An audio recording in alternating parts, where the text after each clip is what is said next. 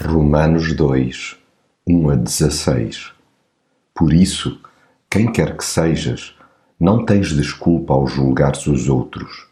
Ao julgá-los, condenas-te a ti mesmo, porque fazes o mesmo que eles. Nós sabemos que o julgamento de Deus é verdadeiro ao condenar aqueles que fazem tais coisas. Como é que tu pensas escapar à condenação de Deus se, apesar de criticares aqueles que cometem essas ações, fazes o mesmo que eles? Como é que desprezas a grande bondade de Deus, a sua paciência e tolerância? Não sabes que é a bondade de Deus que te leva ao arrependimento? Cuidado quando nos pomos em bicos de pés, julgando-nos mais próximos de Deus do que os demais.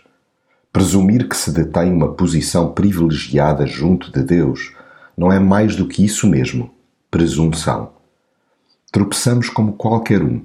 Somos todos feitos de igual massa, pecadores até ao tutano. Ao ajuizar terceiros, não fazemos mais do que nos condenar a nós próprios. Ninguém está imune à ira de Deus pelos seus lindos olhos. Não possuímos nenhuma cláusula de favorecimento que nos permita chafurdar em disparates. Pecar impunemente é ficção, porque para com Deus não há acessão de pessoas.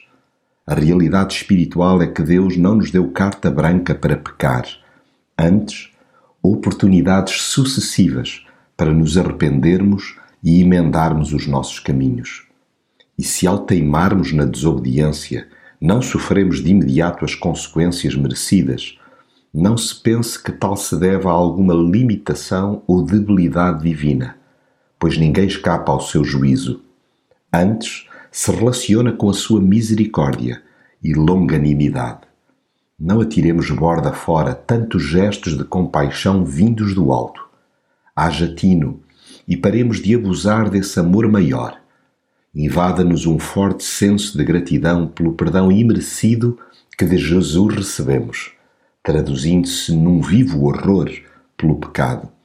Tanto mais que bem sabemos que Deus recompensará cada um segundo as suas obras, a saber, a vida eterna aos que, com perseverança em fazer bem, procuram glória, honra e incorrupção, mas a indignação e a ira aos que são contenciosos, desobedientes à verdade e obedientes à iniquidade, tribulação e angústia sobre toda a alma do homem que faz o mal. Sim, chegará o dia em que Deus há de julgar os segredos dos homens, segundo a sua bitolga, por Jesus Cristo.